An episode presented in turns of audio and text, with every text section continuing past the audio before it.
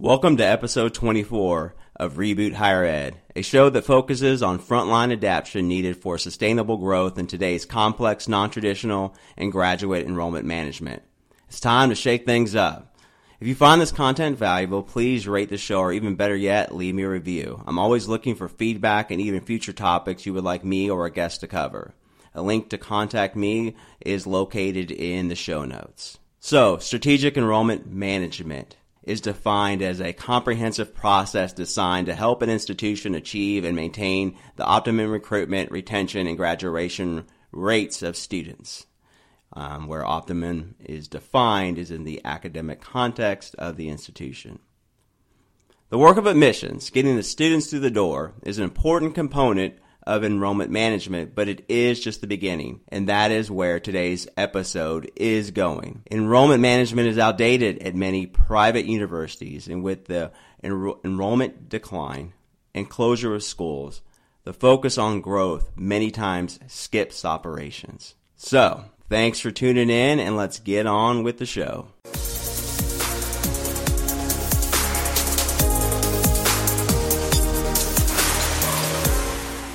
Adult learners want a return on their investment. They are digital consumers with high expectations. Adult learners are strategic in their application selection and process. Adult learners require flexibility. So if we know all the above, then why is it so hard to adjust? It's hard to understand because the concept is actually simple. The culture outside the walls of our institution is telling us through their behavior what they want and what they do not want. But in higher education, we decide, correct? We make those decisions, right? This is the product we serve. And as we work to mark, make it better, we will decide how that works in house. We will deliver this product to the mass and they will come. Now, episode 23, I, I discussed the launching of new academic programs. So if you've not listened to that, please uh, go back an episode and uh, check that out uh, once complete with this. But it ties into the latter statement. Well, what's going on in the meantime? Schools are closing, but many of us think we're safe for now because, well, like insert future action steps. And I stress insert future action steps. See, future action steps make us feel a little bit more comfortable with the as is, knowing things will change.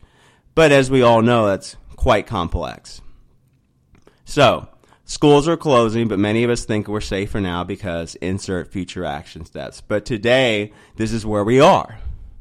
So here's where we really are.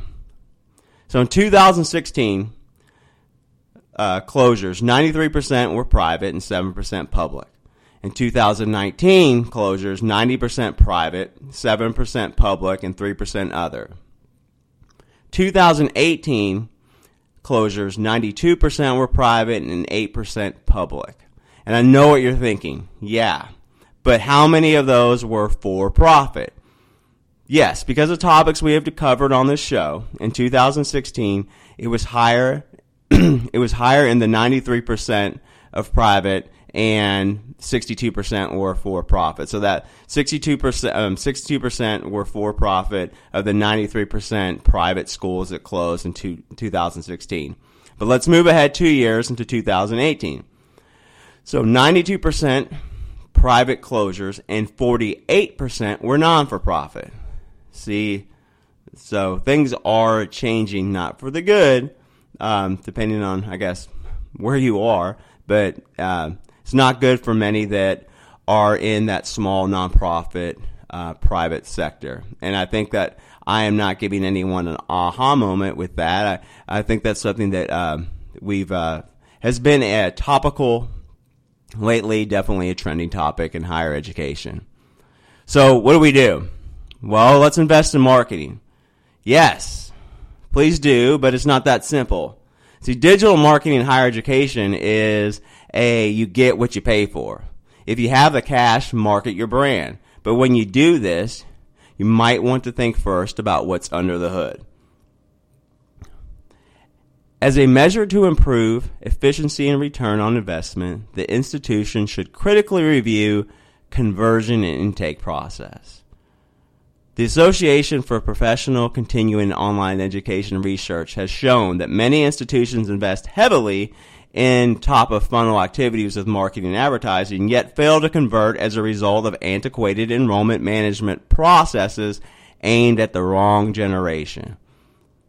So let's go into some just some some questions that we can ask ourselves. What's your institution's average time to respond to inquiry? You don't know, find out. And I'm not talking about an email. That's right. It's great that we do have that automated response, but when is someone picking up the phone? We are talking about adult learners, remember? Professional students, not the high school junior who met your admissions counselor in the school cafeteria. Adult students.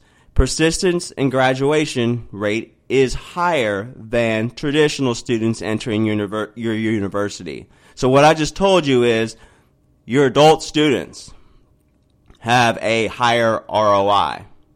So when can a student learn about their over, the overall cost and what will transfer?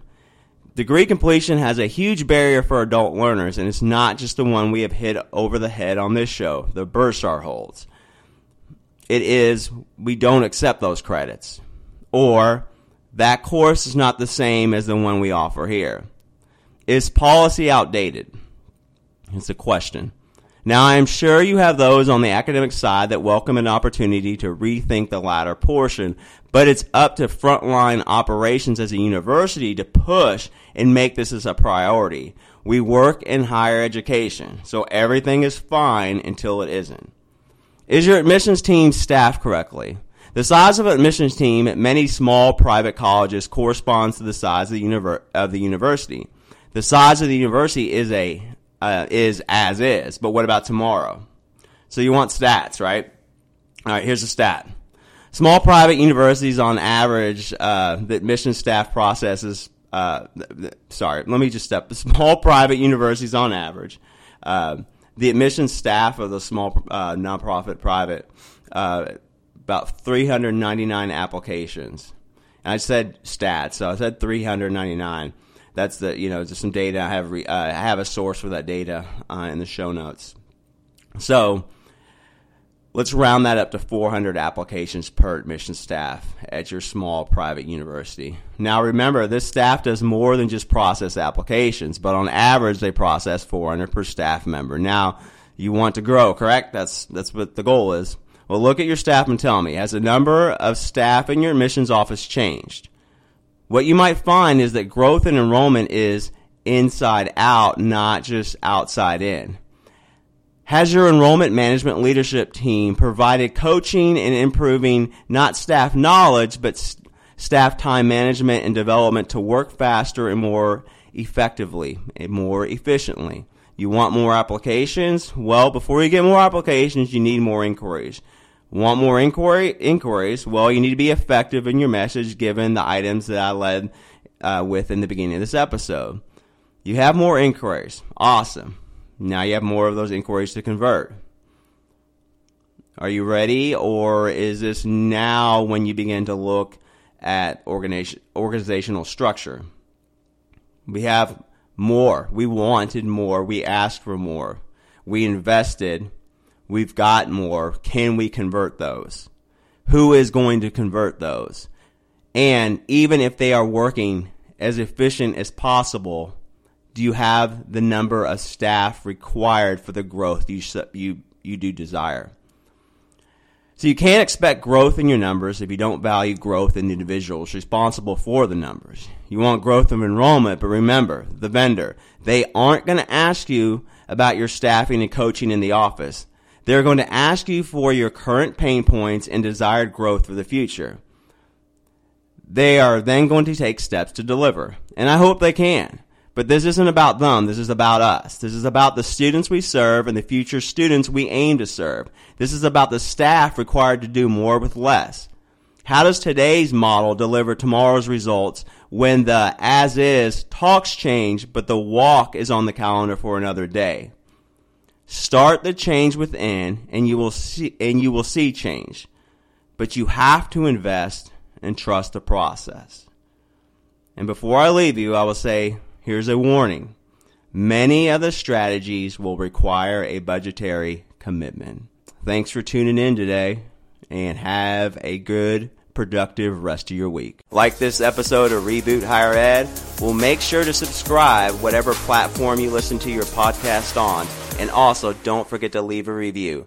Thanks for tuning in and have a great rest of your day.